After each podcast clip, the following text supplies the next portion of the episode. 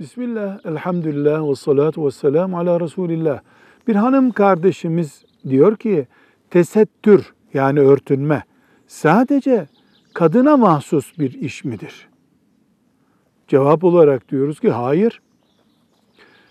Erkeğin de tesettürü vardır. Erkeğin diz kapağı ile göbek deliği arasındaki bölgesi tıpkı kadının bütün vücudunun tesettürle korunması gerektiği gibi korunması gereken bölgesidir.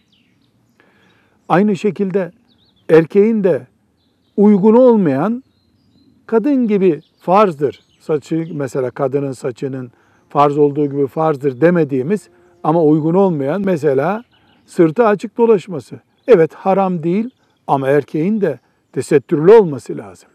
Alaküllü hal diz kapağıyla göbek deliği arasındaki bölgesi erkeğin kesinlikle tesettürlü olur.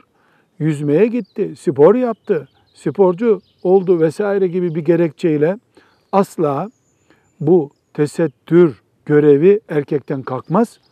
Aynı şekilde nasıl bayana daracık olmasın kıyafet deniyorsa tesettüründe, erkeğin de tesettür olması gereken bölgesinde e, tesettürün daracık, teşhir edici olmaması gerekir.